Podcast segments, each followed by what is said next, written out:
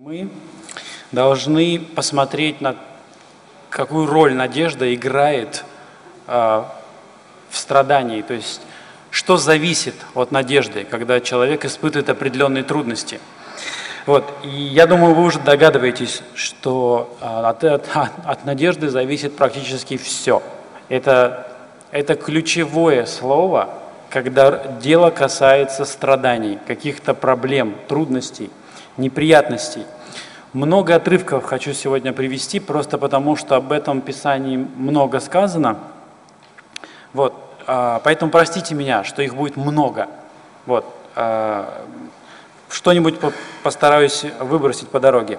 Итак, начнем сначала, начнем с надежды, просто с самой концепции надежды, чтобы а, определиться ну, с тем, как мы ее понимаем – да, когда используем, употребляем это слово. Вот если сказать очень коротко, надежда – это ожидание, что плохое когда-нибудь закончится. Вот по сути, что такое надежда. Надежда, когда я жду, что плохое закончится. Ну, естественно, хорошее начнется. Вот. Мы все, абсолютно все с вами живем какими-то надеждами. У нас они есть большие, маленькие, неважно. Э, мы просто так устроены, что надежда, она мотивирует человека к жизни, она мотивирует меня к жизни, вас к жизни. Когда вы встаете утром, у вас есть какие-то надежды, вы поэтому живете. Когда вы идете спать, вы тоже ложитесь в надежде, что проснетесь, во-первых, утром, и что-то такое впереди у вас там на горизонте, что вы ждете – и надейтесь, что это случится. Вот. Вопрос, могут ли, бывают ли на Земле безнадежные ситуации? Вообще, что это такое? Существует ли это в природе? Ответ, в природе этого не существует. На Земле, пока человек живет, по-настоящему безнадежной ситуации быть не может в принципе. То есть это слово, его даже нельзя использовать. Безнадежность. Это как, это все равно, что сказать дважды 2 плюс 2 будет 5. Это неправда, это логическая ошибка. 2 плюс 2 будет 4. То же самое использовать слово безнадежная ситуация, например. Это неправильная концепция, она не имеет права на жизнь, потому что всегда есть выход. Абсолютно всегда. Вот. Единственное место, где отсутствует само понятие надежды, концепция надежды, где отсутствует ожидание чего-то доброго, это ад. То есть все просто. В аду действительно нету надежды. Не может быть. И как заметил средневековый поэт Данте, да, в его поэме, в его поэме на, над наворотами э, ада написано «Оставь надежду всяк сюда входящий». Это правда. То есть он понял, что по-настоящему а, ужасными, по-настоящему ужасными, на, а, наказание делает не сила страданий в аду, а их бесконечность. То есть буквально, когда человек понимает, что ничего хорошего в его жизни больше никогда не произойдет. Но мы-то живем на земле, мы живем на земле, вот, и поэтому а, у нас, у верующих и даже у неверующих людей никогда не может быть по-настоящему безнадежной ситуации. Может быть, например, можно подумать, что э, человек, который совершает самоубийство, он, может быть, находится в безнадежной ситуации. Нет, ситуация, его анализ ситуации может быть такой, что остается, у меня только один выход – умереть. Да? Вот. Но это его анализ ситуации, а это не значит, что, не значит, что это соответствует реальности. И кроме того, даже самоубийца имеет надежду, ведь он умирает как? Он умирает в надежде получить облегчение. Для него смерть – это избавление от чего-то худшего. То есть он, по сути, спасается или умирает в надежде. Вот, поэтому не бывает безнадежных ситуаций на земле. Вот. Мы с вами сегодня рассмотрим три, три а, трех, посмотрим на трех врагов а, страдающего человека. Три врага. враг. Их нужно знать хорошо, готовиться к ним, как только начинаются неприятности. Первый враг страдающего человека – это отчаяние. Отчаяние. И вот в этой связи полезно с человеком поговорить по поводу как вот ада, например. То есть спросить его, ты откуда, почему ты отчаялся, ты, э, ты уже находишься в аду? Откуда такая реакция? Человек может сказать, ну я, конечно, не в аду, но, но по ощущениям как будто там. Но это по ощущениям может быть. Но давай все-таки реально смотреть на вещи. И согласитесь, а, любые земные неприятности, любые земные неприятности в сравнении с адом кажутся жалкими. Просто мало кто, попадая в страдания, начинает сравнивать себя с тем, кому хуже. Обычно же мы почему унывать начинаем, почему мы впадаем в отчаяние? Потому что мы начинаем сравнивать себя с тем, кому лучше. Вот от чего наши проблемы. Поэтому это требует какой-то силы воли, это решение, э, от, э, решение человека, с кем или с чем себя сравнивать. Вот.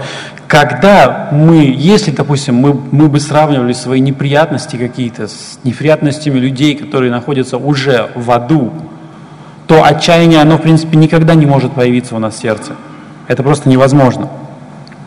То есть, таким образом, отчаяние это, это реакция, наша реакция эмоциональная, которая не соответствует реальности – это, это реакция, не соответствующая реальности. Она не передает настоящее положение вещей, когда человек в отчаянии. Это все равно, что кричать «Я тону!», находясь по колено в воде.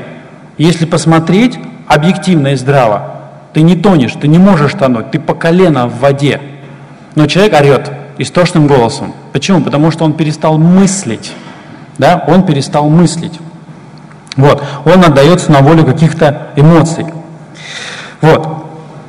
Значит, отчаяние, как я сказал, да, это следствие искаженного взгляда на реальность, на реальность.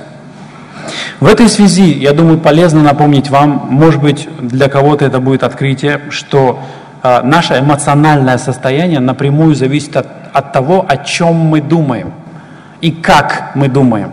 То есть наши эмоции, наши чувства, они созданы так, они следуют за мыслями, как хвост за собакой. Куда мысли, туда и чувства. Например, если я сейчас попрошу вас а, а, вспоминать какое-нибудь самое неприятное, обидное событие в вашей жизни в течение 15 минут, в деталях. Я попрошу, давайте вспомните самое ужасное, что с вами было, обиду какую-нибудь, оскорбление, унижение, то через 15 минут вы будете чувствовать себя довольно паршиво. Да? И, и не удивляйтесь, почему. Почему? А это мне так стало плохо? Вам стало плохо, потому что вы стали думать о том, что плохо. Да, а ваши эмоции, они просто реагируют да, на те мысли, которые есть у вас в голове. Они призваны реагировать. Еще пример. Например, а, перед телевизором, я думаю, вам приходилось когда-нибудь там растрогаться, когда вы смотрели какой-нибудь фильм, какую-нибудь передачу, может даже до слез. Почему это происходит? Ведь то, что вы видите, оно может даже не происходить в реальности – Почему я должен плакать, там, увидев, например, какой-то героический поступок, э, или женщины особенно реагируют на разные романтические ситуации, и, и тоже как-то сочувствуют, сопереживают. Почему это происходит? Дело в том, что сначала первое, что вы начинаете делать, вы начинаете сопереживать. То есть вы позволяете плыть своим мыслям по сюжету того, что вы видите, по сюжету. Вы как бы отдаетесь на волю и начинаете, например, сопереживать в голове, как следствие вы можете и расплакаться. Вы же не давали себе команду плакать и потом плачете. Нет, это произошло автоматически. А с чего все началось? Началось с мыслей, началось с того, о чем вы начали думать. Поэтому да, эмоции, эмоции напрямую зависят от того, о чем вы думаете. То же самое с отчаянием. Такой же механизм действует здесь. Отчаяние – это результат того, что вы перестаете себе проповедовать и начинаете себя слушать. То есть вы начинаете слушать собственные мысли. А ваша плоть начинает анализировать ситуацию. плоть, ветхий человек начинает анализировать ситуацию, реальность какую-то. И вы только, и что в итоге вы слышите? Вы слышите вот эти паникерские вопли, как в фильме, а, шеф, все пропало, все пропало. То есть мы погибаем. Опять, если посмотреть на реальность, она не соответствует тому кошмару, который может возникнуть у вас в голове в ответ на это, да? Вот, то есть вся Вселенная начинает сужаться до размеров вашей проблемы какой-то, каких-то трудностях. Человек перестает видеть что-либо еще, он видит только одно, он видит свою э, проблему. То есть это похоже на панику. Что такое паника? Паника – это неконтролируемый страх. Мы всегда испытываем страх определенный. Есть нормальный страх. Мы принимаем некоторые решения по жизни, ведомые страхом. Например, иногда ходим на работу, а может быть постоянно, ведомые страхом. То есть мы понимаем, что если я не пойду на работу, вот, а, я ее потеряю, а я не хочу ее потерять, поэтому я пойду. То есть это неплохо бояться, это не всегда плохо бояться чего-то. Вот. А, но паника это такое состояние, когда вы ведомы только страхом и больше ничего. Все остальные принципы, которыми мы руководствуем, руководствуемся, они отключаются. Человек начинает руководствоваться одним – ужасом, страхом. Вот это паника. Отчаяние похоже. Похоже. Оно как бы вытесняет все остальные чувства, которые мы можем испытывать на данный момент, переживать их. В жизни есть другие благословения, большие и маленькие, но их уже не замечают, потому что все целиком заполняет собой отчаяние. То есть одна какая-то проблема, которая есть в моей жизни, которая заставляет меня игнорировать все остальные блага, которыми я обладаю. Поэтому отчаяние – это отказ мыслить по-библейски, это выбор. Это решение мыслить по-плотски, потому что всегда есть две дороги, два варианта – мыслить по-библейски и мыслить по-плотски. Как можно отчаяться, если, допустим, вы идете по пустыне долго, жаркая пустыня, безводная? Как можно отчаяться, если в, в конце, вдалеке, вы видите колодец? Это просто невозможно. Вы не можете отчаяться, если вы видите колодец. Но вот вопрос, куда вы смотрите? Если вы намеренно опускаете глаза, смотрите в песок, смотрите направо, смотрите налево, смотрите назад – где не видно ничего, кроме песка. Песок, бархан, за барханом еще бархан, и так вот насколько хватает взгляда. Вот в этом случае отчаяться можно, но это же ваш выбор. Куда вы смотрите, на песок или на колодец? Вот. А, поэтому самое лучшее и правильное, что мы можем делать в этот момент, начать себе проповедовать вместо того, чтобы себя слушать. Пример, библейский пример. Плач Иеремии. Мы вчера слушали прекрасную проповедь на эту книгу. Вы можете открыть ее еще раз. Плач Иеремии.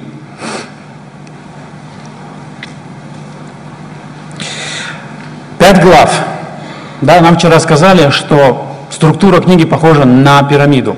Третья глава как раз таки является вот этой вершиной пирамиды. Смотрите, первые две главы да, Иеремия описывает тот ужас, который происходит а, в Иудее.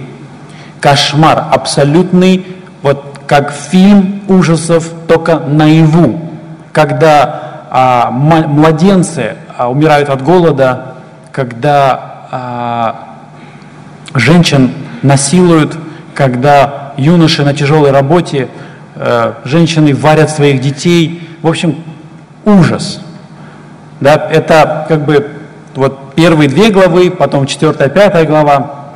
Интересно. Вот там есть небольшие вкрапления, когда он добавляет свои собственные переживания вот в течение первых двух глав. Он как бы добавляет, описывая, что происходит снаружи, он описывает, что происходит внутри него. Третья глава начинается только с его переживания, где он рассказывает о том, как он чувствует и как он видит Бога. Каким Бог ему представляется на тот момент. Там не видно доброго Бога. Если вы читаете третью главу, и то, как он ему представляется, да, как, как посылающий в него стрелы, как ополчившийся против него, то же самое, кстати, очень много, очень больше этого гораздо э, Иов говорит, когда он описывает, как он видит Бога в такой ситуации. Там нет доброго Бога, его вы не увидите. И, и он, Еремия, не видит этого доброго Бога. Его не видно в обстоятельствах, которых он видит, когда он видит умирающего младенца на улицах Иерусалима. Где там добрый Бог? Скажите, как можно его увидеть в обстоятельствах каких-то? То есть его глаза, его уши, они не свидетельствуют о том Боге, которого он знает. Вот. И что? Он мог бы дальше себя слушать. Он мог дальше слушать о том, каким ему видится Бог. Вместо этого, что он начинает себе проповедовать. С 21 стиха 3 главы кульминация, когда он начинает себе проповедовать. И он говорит, смотрите, 21 стих. «Вот что я отвечаю сердцу моему и потому уповаю». Вот что я отвечаю сердцу моему. То есть тому самому сердцу, которое, мягко говоря, недоумевало, когда видело, что происходило. Тому самому сердцу, которое он же называет крайне испорченным, да, другой книге. То есть то сердце, которое сходит с ума при виде того, что происходит вокруг, он отвечает, по милости Господа мы не исчезли, ибо милосердие Его не истощилось. Оно обновляется каждое утро. Велика верность Твоя. Смотрите, по сути, что он делает? Что он делает в этот момент? Он как бы делает такие богословские заявления, которые дают ему надежду, из-за чего он продолжает жить. Смотрите, во-первых, его ожидания, его ожидания, его ожидания простые. Мы заслуживаем смерти, но мы еще живем. Мы заслуживаем смерти, нас вообще должны были истребить, но мы еще живем. Это его ожидание. Потому что дальше мы коснемся ожиданий, насколько это важно во время страданий. Вот. Почему? Причина, почему мы еще живем. И самое интересное, что нужно нам делать. До конца главы, до конца главы он просто начинает напоминать, проповедовать себе о тех качествах Бога, которых нужно себе проповедовать вот в такой ситуации. Что это за качество? Я просто перечислю, потому что у нас нет времени. Это верность, милость, милосердие, благость, всевластие и справедливость, как минимум. Вот эти вещи. То есть почему это важно? Смотрите. Потому что их нету вокруг. То есть я смотрю вокруг на вспаханный Иерусалим, и я не вижу, где, а где Божья милость, а где Божья верность, а где Божья благость. Ее нету. Но вместо этого он проповедует себе, потому что знает, что это так. То есть два варианта. Либо я слушаю свои эмоции и отчаиваюсь, либо я сам себе проповедую истину, и я надеюсь. Так вот, он провозглашает их верой. Чем христианин отличается от нехристианина? Их многим, но одна важная особенность. Неверующий человек может исполниться надежды, когда он видит облегчение.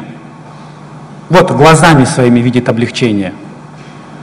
Но как же легко отчаяться, когда ты идешь по пустыне, он идет по пустыне, пески, пески, барханы, и никакого колодца не видно моими глазами – физическим, я ничего не вижу. Как можно продолжать идти вперед? Но в лучшем случае он будет безосновательно надеяться, что там, за барханом, может быть, будет колодец. Может быть. Потому что обещаний никаких нет, гарантий никаких нет. Он просто может безосновательно надеяться. Но христианин знает, что впереди колодец, даже когда он его не видит, потому что у нас есть обещание – а нам не надо видеть, чтобы надеяться. И об этом Писание говорит не раз. Нам просто достаточно, должно быть, по крайней мере, достаточно одного обещания Бога, что в конце нас ждет облегчение, независимо от того, какой тяжелый будет путь. Будет облегчение. То есть у нас есть настоящая надежда, которая, по сути, говорит, плохое для тебя обязательно закончится и будет очень хорошее. А, послушайте, я вам прочитаю. 1 Петра, 1 глава, с 3 по 6 стих, что написано.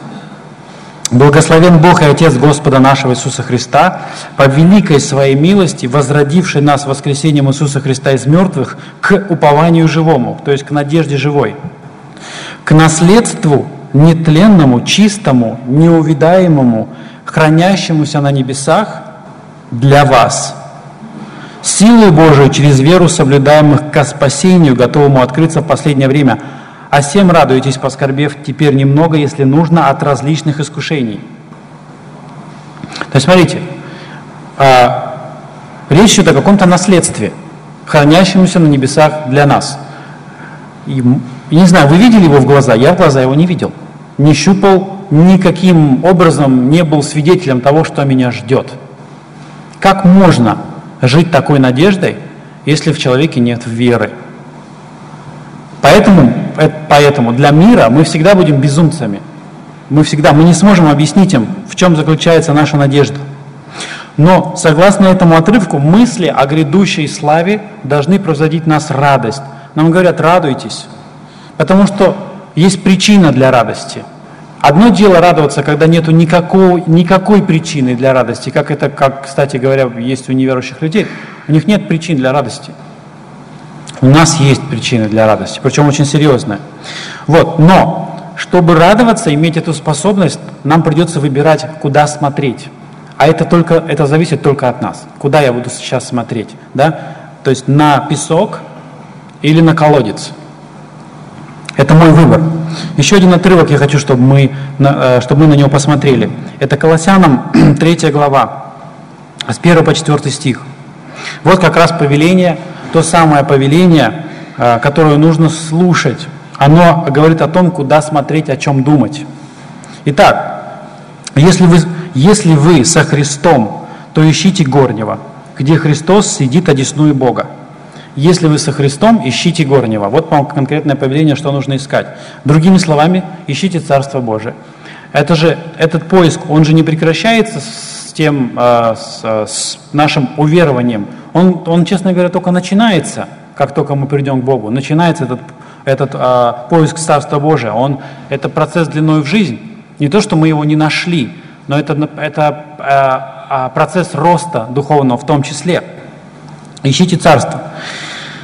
Но если для вас есть что-то более ценное, чем царство, вы будете это искать.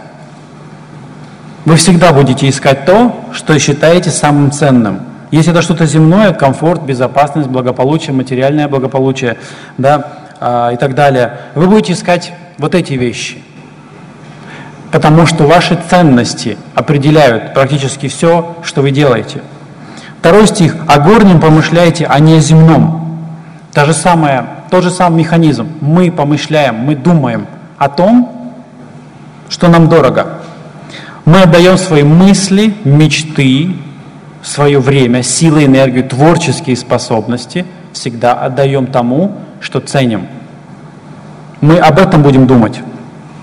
И в таком случае, да, если Бог забирает у нас что-то ценное или не дает нам что-то ценное, тогда как можно да, мыслить о чем-то другом, о чем-то небесном.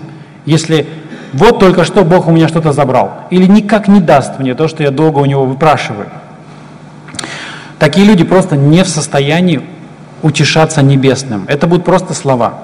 Да? То есть потому что небесное не представляет ценности. И из опыта душпопечения, что я вижу, заметил, есть некоторые, так называемые христиане, наверное, я не знаю, которые просто не в состоянии помышлять о горнем. Они не в состоянии утешаться грядущей славой. Все, о чем они могут думать, это земные неприятности, которые их сейчас одолевают. Они просто хотят избавления от тех обстоятельств, которые есть на данный момент. Они радуются, когда обстоятельства жизни улучшаются, и печалятся, когда обстоятельства ухудшаются, но они не могут радоваться в тех обстоятельствах, в которых они находятся на данный момент. У них всегда есть условия. Я сейчас не могу радоваться, потому что, ну, посмотрите, какая у меня жизнь нерадостная. Вот. Почему все интересы сосредоточены на земле? На земле. И когда что-то, это, и когда что-то земное, ценность какая-то оказывается под угрозой, начинается паника. Вот. И все мои какие-то попытки уговорить их уповать на Бога, думать о горнем, это все отскакивает, как от бронепоезда. Третий стих. «Ибо вы умерли, и жизнь ваша сокрыта со Христом в Боге». Возникает вопрос, а они умерли? Тут написано, вы умерли. А вы умерли. То есть произошла эта смерть для себя, для своих желаний, для своих планов. Или нет, я все-таки хочу пожить для себя вдоволь э, здесь на земле, э, для своих желаний, и потом просто пойти в рай, когда умру. Как понять, умер я со Христом или нет? Четвертый стих. «Когда же явится Христос, жизнь ваша, тогда и вы явитесь с Ним во славе».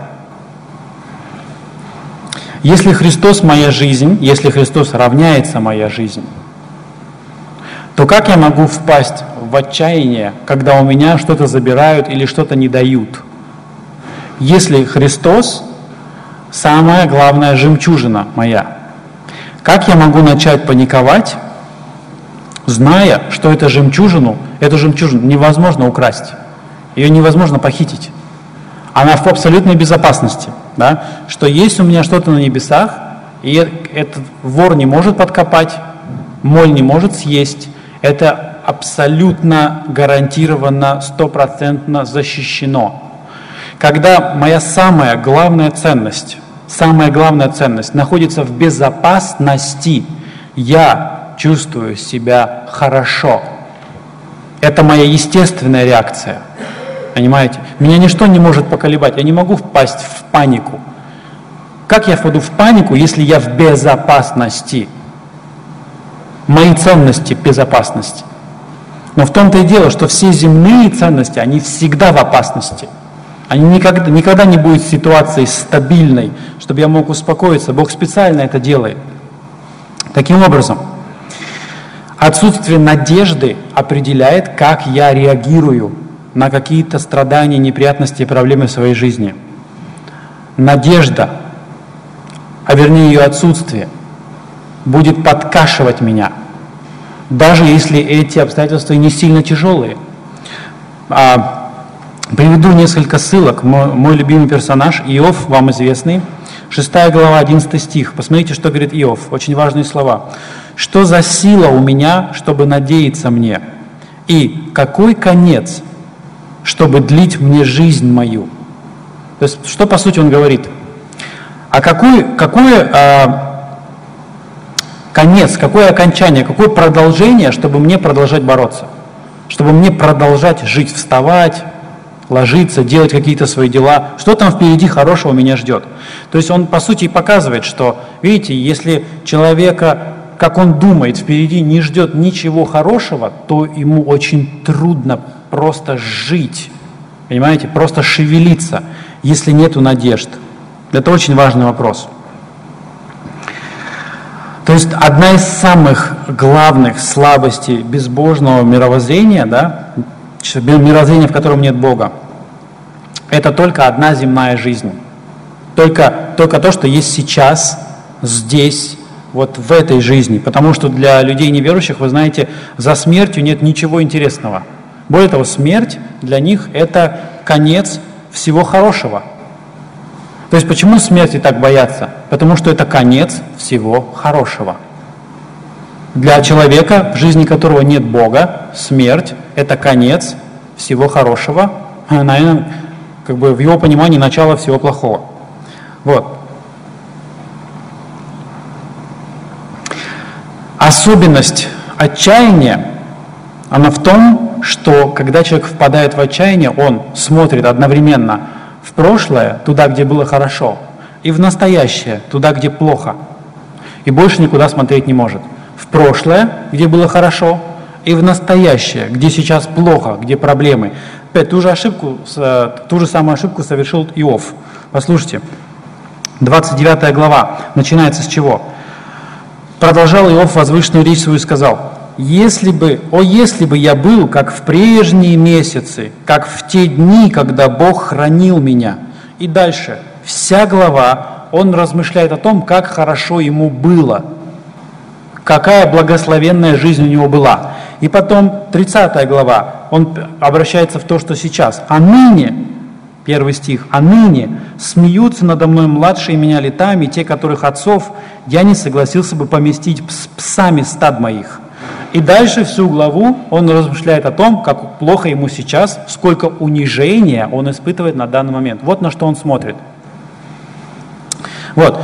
Конечно же, а, в обстоятельствах тяжелых, особенно ну, если брать Иова, как, как можно избежать мыслей, да, тяжелых мыслей? Но хочу, чтобы мы знали, помнили одну вещь. На самом деле, вас никто не заставляет думать о плохом. В, когда у вас проблемы, когда страдания, никто вас не заставляет. Это ваш собственный выбор. Вы решаете переживать. Вернее, вы решаете думать об этом. А эмоциональное состояние, как я сказал, это просто следствие вашего выбора. Потом вас захлестывают эмоции, и потом дело может дойти до отчаяния. Трудно остановить отчаяние, когда вас уже захлестнуло. Легче пчелу а, не пустить в дом, чем выгнать пчелу из дома. То же самое с мыслями. Легче их не пустить в разум, то есть поставить на пороге фильтр какой-то, чем потом избавиться от этих мыслей, когда вы уже выбрали о них думать, когда эти мысли уже навели такой беспорядок у вас в голове, да, что вы уже близки к панике. Вот. Но помните, что подобные мысли, они всегда будут на вас набрасываться, потому что, потому что вы находитесь уже на войне. Если вы христианин, то вы уже находитесь на войне. Поэтому Писание призывает вас взять доспехи, 6 глава Ефесянам. Вот. И вы знаете, там есть много полезного, необходимого абсолютно вооружения, которое нужно себя одеть.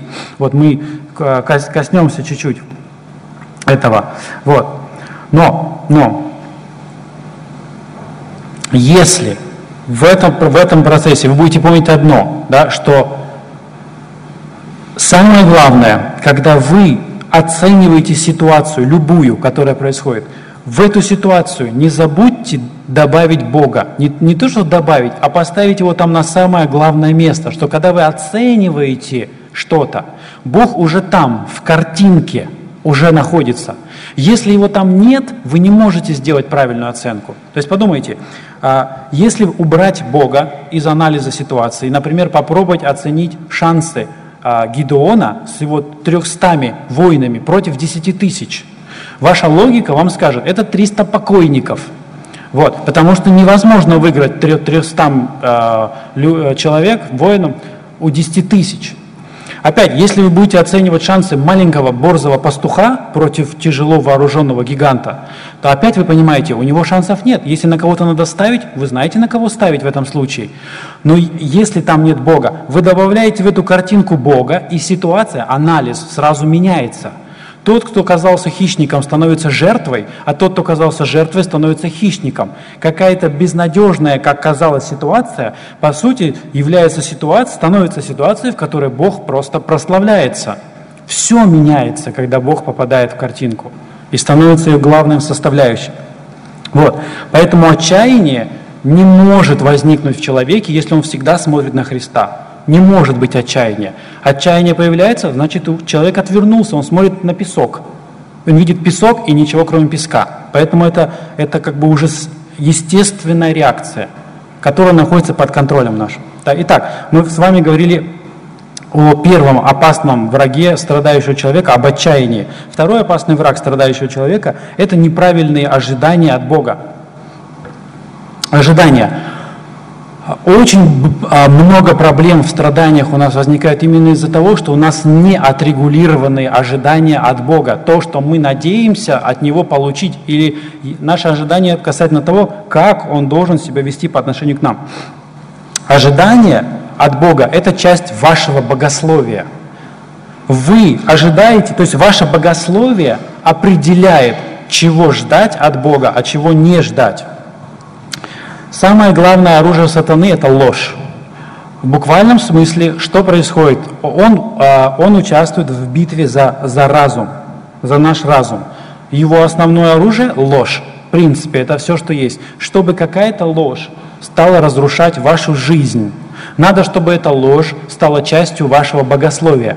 Когда это станет частью вашего богословия, все остальное происходит автоматически – потому что вы верите, что это истина. Так вот, во время страданий сатана особенно яростно набрасывается на нас, потому что страдание – это идеальная ситуация, когда мы можем неправильно понимать Бога, когда мы искушаем неправильно Его истолковывать, Его действия, когда больно, трудно верить в благость намерений того, кто делает нам больно – по-человечески очень трудно. Поэтому это идеальная ситуация, когда сатана пытается набросать нам как можно больше лжи о Боге, чтобы эта ложь нас погубила. Поэтому, что важно, а, Ефесянам 6 глава, то, то вооружение, которое мы имеем, нас интересует сейчас поиск истины. Поиск истины, то, на что вешается все остальное вооружение. Все остальное вооружение вешается на этот пояс. Да? Так вот, этот, этот пояс истины – это то, что будет охранять нас от всякой лжи. Понимаете? Истину, которую мы сразу, мы сразу смотрим и понимаем, что будет, а чего не будет, что ожидать от Него, от Отца, и чего не ожидать. Потому что ожидания должны быть, должны быть ответной реакцией на то, что обещали. Всегда. Это, это желательно. Но, но зачастую у христиан не так. Они просто пренебрегают истиной и находят здесь такие обетования – которых никто не давал. И почему-то, как правило, эти обетования все касаются земной жизни. Богатства, благополучия, здоровья и так далее, безопасности. То есть как-то они это все находят. Вот. Но мы твердо должны для себя знать, что нам обещано и что нет. Вот. Я думаю, вы знаете людей, которые когда-то ходили в церковь, может быть, служили, я знаю таких, очень отчаянно служили, проповедовали, благовествовали, а потом просто ушли. Ушли, потому что они разочаровались. Разочаровались Богом. Когда всемогущий Бог что-то не дал, ну, кого-то не спас или а, не защитил, да, не ответил на молитву, неважно какая причина, что ожидалось, но ожидалось что-то. Что-то такое, чего Бог не обещал, не гарантировал. Но человек почему-то подумал, что это обязательно должно произойти, если я прихожу к этому Богу. Он ждет, ждет, ждет, ждет какое-то время, насколько хватает его терпения, потом его терпение лопает, и он в обиде уходит. Смотрите, какие как неверные ожидания принесли Иову, опять-таки, дополнительные скорби. Я прочитаю вам из 30 э, глава, 25 стих. Он говорит, вопрос задает, «Не плакал ли я о том, кто был в горе?» Не скорбела ли душа моя о бедных? Говорит Иов. Не скорбела ли? Скорбела. Не плакал? Плакал.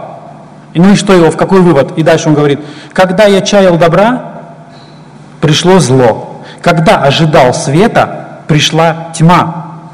То есть он говорит, я жил такой жизнью, согласно которой со мной не могло и не должно было произойти что-то плохое. Я ждал хорошее, Почему я ждал хорошее? Ну потому что я плакал о бедных, я помогал тем, кто был в, в, скорби. То есть я вел праведную жизнь. Как могло это зло со мной произойти? Вот эта сфера ожиданий, посмотрите. Может быть, вы тоже думаете, что ваша праведность или ваши молитвы, или молитвы ваших друзей, братьев, сестер хранят вас от неприятностей. Может, вы думаете, что Бог обещал вам безопасность или стабильность, что путем послушания можно себе обеспечить безопасность и стабильность на земле. Если вы так думаете, то не стоит. Не стоит. В этой жизни никогда не было и не будет никакой стопроцентной предсказуемости. Да? Это просто нереально. Вы не сможете защититься от зла. Бог будет допускать до вас зло, и вы это уже, надеюсь, понимаете. Я надеюсь, что безопасность и стабильность не входят в сферу ваших ожиданий от Бога. Потому что если вы ожидаете это, как непременно, что Он должен сделать, у вас будет серьезное разочарование. Чем определяются Божьи поступки по отношению к людям, к нам? Чем? Ну, разными а, причинами. Всегда мы знаем, что Он преследует благо. Вы об этом слышали, еще услышите здесь, что всегда преследует какое-то благо. Но послушайте одну причину, которую дает Экклесиаст – чем определяются Божьи поступки по отношению к нам. Те, которые нам нравятся, и те, которые нам не нравятся. Это Екклесиаст 3 глава 14 стих. «Познал я, что все, что делает Бог, пребывает вовек. К тому нечего прибавить, от того нечего убавить. И Бог делает так, чтобы благоговели пред лицом Его». Буквально, чтобы боялись Его. Бог делает так, чтобы люди боялись Его. Если взять весь мир, всю стратегию Бога, которую, которую, слово, которое можно описать, вообще весь его план для человечества, его главная цель, чтобы мы имели страх Божий. Почему? Потому что это наша самая большая нужда. Это самое, это жизненно важное качество, для, для, жизненно важное качество. То есть, если мы хотим жить, нам нужен страх. Но наша проблема в том, что нам всегда его не хватает. Нам всегда не хватает страха. У нас есть страх людей, у нас есть страх обстоятельств, страх болезней, страх проблем каких-то. Но страх Божий – это не то, что происходит у нас естественным образом. У нас тенденция всегда будет бояться кого угодно, кроме Бога. Но дело в том, что страх Божий освобождает от всех остальных страхов. Чем больше у вас страха Божия, тем меньше у вас страха перед людьми, перед какими-то неприятностями и так далее. То есть, чтобы боялись, чтобы благоговели. Есть другие цели, как я сказал, которые Бог преследует. Например, да, мы очень любим безопасность. Мы, мы все любим безопасность. Что делает Бог? Он учит, он учит нас не бояться за счет того, что лишает нас безопасности. То есть помещает нас в какие-то серьезные обстоятельства жизни. Мы все любим контроль, мы ищем контроль. Что делает Бог? Он помещает нас в такие обстоятельства, когда мы ничего не контролируем, для того, чтобы мы учились уповать, потому что мы, нам не нравится уповать. Я не люблю уповать, я люблю, когда у меня все схвачено. А, мы ищем каких-то земных удовольствий. Что делает Бог? Он ограничивает нас в них. Просто ограничивает наши возможности. Для чего? Чтобы мы учились находить радость в нем и так далее и тому подобное. Мы ищем славу себе, Он учит нас, как прославлять Его. Мы пытаемся создать на земле свой маленький рай, он делает так, что этот рай никак не получается, потому что постоянно что-то рушится, здесь ломается, там ломается. То есть никакой стабильности, никакой безопасности. Вот. Он заботится, мы знаем, он отец, он об этом говорит. У отца есть определенные обязательства по отношению к нам. То есть любой отец принимает на себя определенные обязательства. Вот вопрос в том, как вы понимаете эти обязательства, что вы вкладываете в них. Мы можем открывать свои желания перед ним? Да. Мы можем, мы должны открывать свои желания перед ним. Мы, мы имеем право требовать? Нет, мы ничего не можем требовать.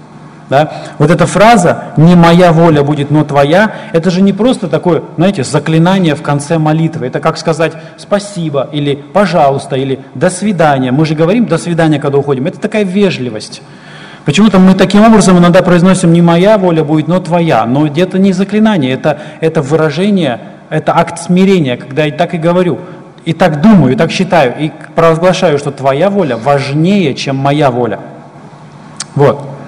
И когда Бог приводит в нашу жизнь страдания, вы знаете, Он не отчитывается никогда и не говорит, вот это случилось потому что. Или, а завтра мы будем вырабатывать, например, а, твою способность доверять. И начинаются какие-то серьезные э, обстоятельства. Он ни в чем, никогда и ни перед кем не отчитывается, и это хорошо, и это правильно. Так вот, еще одно важное вооружение, которое нам нужно, это щит веры.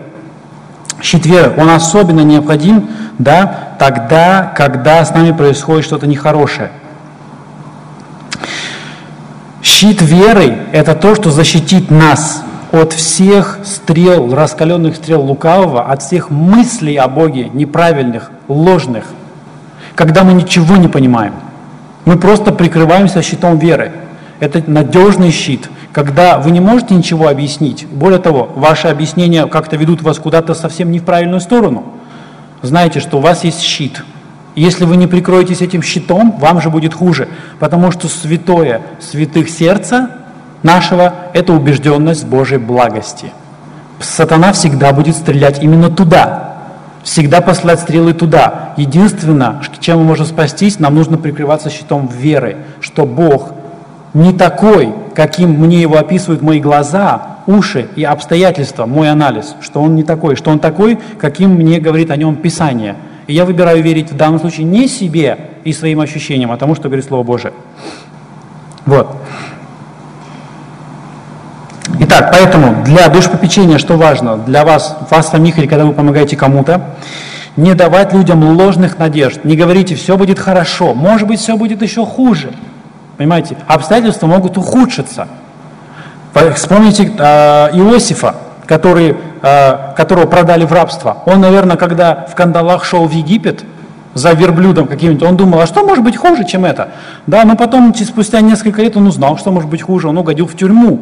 То есть ему стало еще хуже, и сидя в тюрьме, он думал, о, здорово, классно, за мое послушание Богу я угодил в тюрьму, интересно, как здорово. А что может быть хуже, чем угодить в тюрьму? А есть еще хуже, знаете, что можно, можно понадеяться оттуда выйти, когда была надежда, но ты не вышел, потому что тебя обманули. Да, и просидеть там много-много лет. Вот, то есть по, просто нужно помнить, что обстоятельства могут ухудшаться. Поэтому это ложная надежда, если мы просто будем говорить, все будет нормально, не переживай. А третий опасный враг страдающего человека – это ропот. Ропот. Мы говорили отчаяние, неверное ожидание, ропот. Ропот, что такое ропот? Коротко. Это просто форма несмирения. Это форма гордости, другими словами. И опять оно напрямую зависит от надежды. Смотрите, Иов, привожу опять Иова, Иов, его оценка ситуации. Он говорит, дни мои бегут скорее челнока, кончаются без надежды. Да? Это седьмая глава, шестого стиха. Вспомни, что жизнь моя дуновение, и что око мое не возвратится видеть доброе. Другими словами, он говорит, а в моей жизни больше ничего хорошего не будет. Мое око, мои глаза больше никогда не увидят ничего доброго. И поэтому, как вывод, в 11 стихе он говорит, «Не буду же я удерживать уст моих, буду говорить стеснение духа моего, буду жаловаться в горести души моей». Вот, пожалуйста, его неправильное, его отсутствие надежды дало как бы движущую силу его ропоту. Это была его ошибка. Вот, смириться не означает перестать чувствовать боль утраты. Смириться это даже э, не значит отказаться от, от своих желаний, чтобы было по-другому. Нет, когда Христос говорил «не моя воля, но твоя», когда Он просил «пронеси эту чашу мимо меня», Он именно это имел в виду. То есть Он высказывает свое желание, мое, мое желание, чтобы этого не произошло. Это нормально – но я смиряюсь и говорю, в итоге пускай будет не так, как я хочу, но ты. Вот это смирение. Это не то, что я перестаю чувствовать, перестаю думать и перестаю желать. Вот это самое сложное для нас, для грешных людей. Вот. А опасность ропота опять-таки в том, что его легче не начать, чем остановить. Если вы дали себе слабину и начали, пошли в том направлении, если вы открыли рот и позволили себе роптать, все, остановиться будет гораздо тяжелее. Вот. Теперь, значит, три, э, три врага страдающего человека. Отчаяние, да, неверное ожидание от Бога, ропот. На все это, естественно, ответом является библейская надежда, правильная надежда. Взята из Писания – и один образ, который я хочу, чтобы вы запомнили, как то, что будет помогать очень сильно во время страданий, это, это образ мышления странника, который описан Евреям 11 глава 14-16 стих.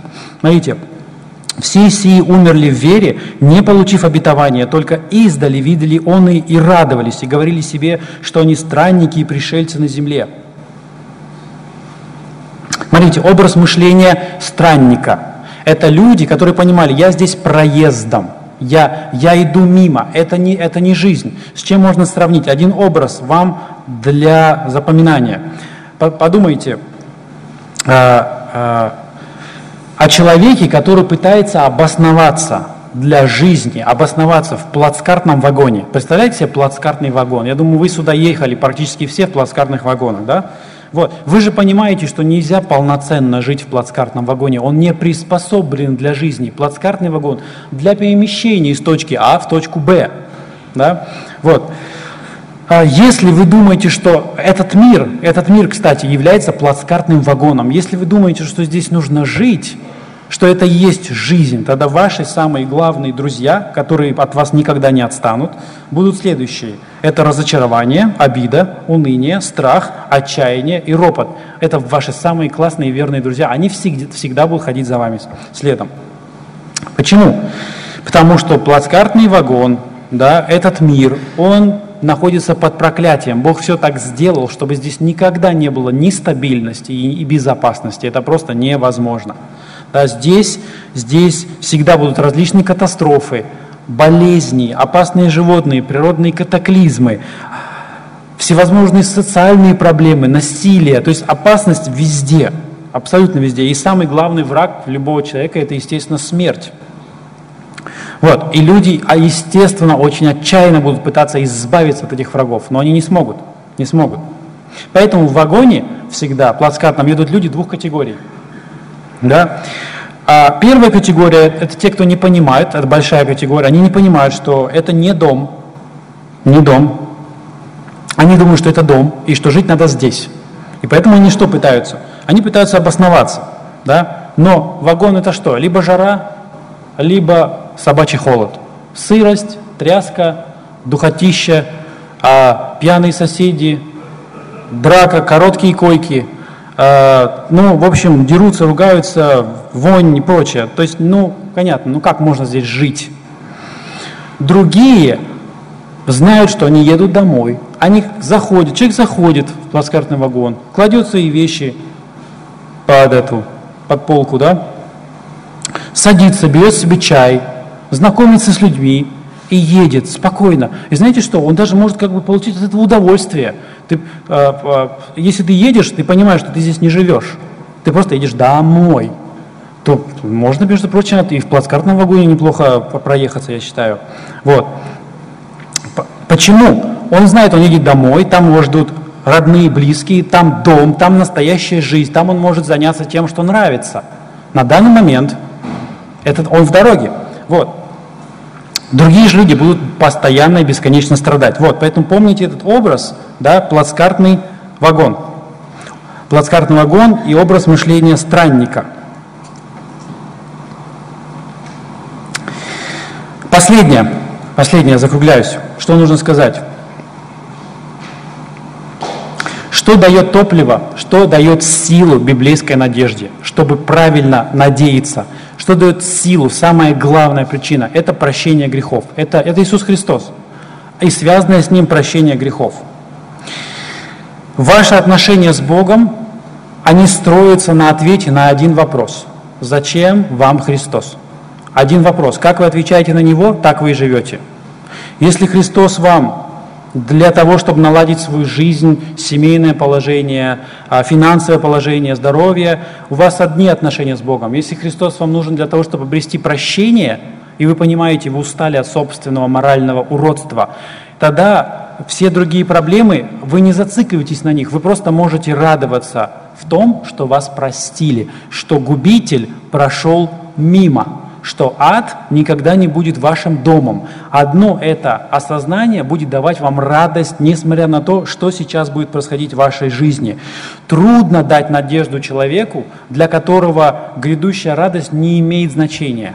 Трудно дать надежду человеку, который не ценит прощение, который не ценит, что сделал Христос. И как можно отчаяться тому, кто понимает, что самое ужасное, что могло произойти в моей жизни, а никогда уже со мной не произойдет. Это радость. Поэтому без надежды никуда. Какие бы ни были страдания, без надежды никуда. Последний отрывок мы заканчиваем. Павел говорит, «Посему мы не унываем, но если внешне наш человек и тлеет, то внутренне со дня на день обновляется. Ибо кратковременное легкое страдание наше производит безмерном преизбытке вечную славу». Когда? Когда? Когда мы смотрим ненавидимое, но на невидимое, ибо видимое временно, а невидимое вечно. Разве справедливо, что кратковременное легкое страдание произведет нас с вечную славу в преизбытке? Где справедливость? Почему никто не возмущается, что это несправедливо? А тем не менее, это несправедливо. Немного страданий, как говорит Павел, кратковременным, и потом вечная слава и в преизбытке. Аминь. Кто против? Я, не, я, я за такую несправедливость, побольше бы такой несправедливости. Поэтому, братья и сестры, Надежда, правильная библейская надежда, это то, что не позволит вам утонуть, и вы сможете помочь другому человеку, если вы научите его надеяться, причем надеяться правильно. Молимся.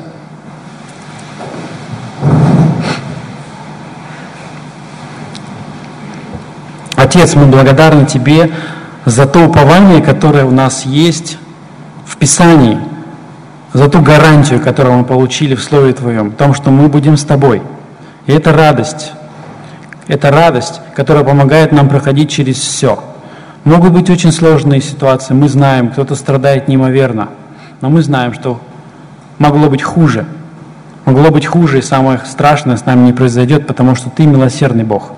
Ты милосердный Бог, любящий Бог, справедливый Бог. Что бы нам про это ни говорили наше собственное сердце и наше собственное ощущение, мы выбираем сверить Твоему Слову.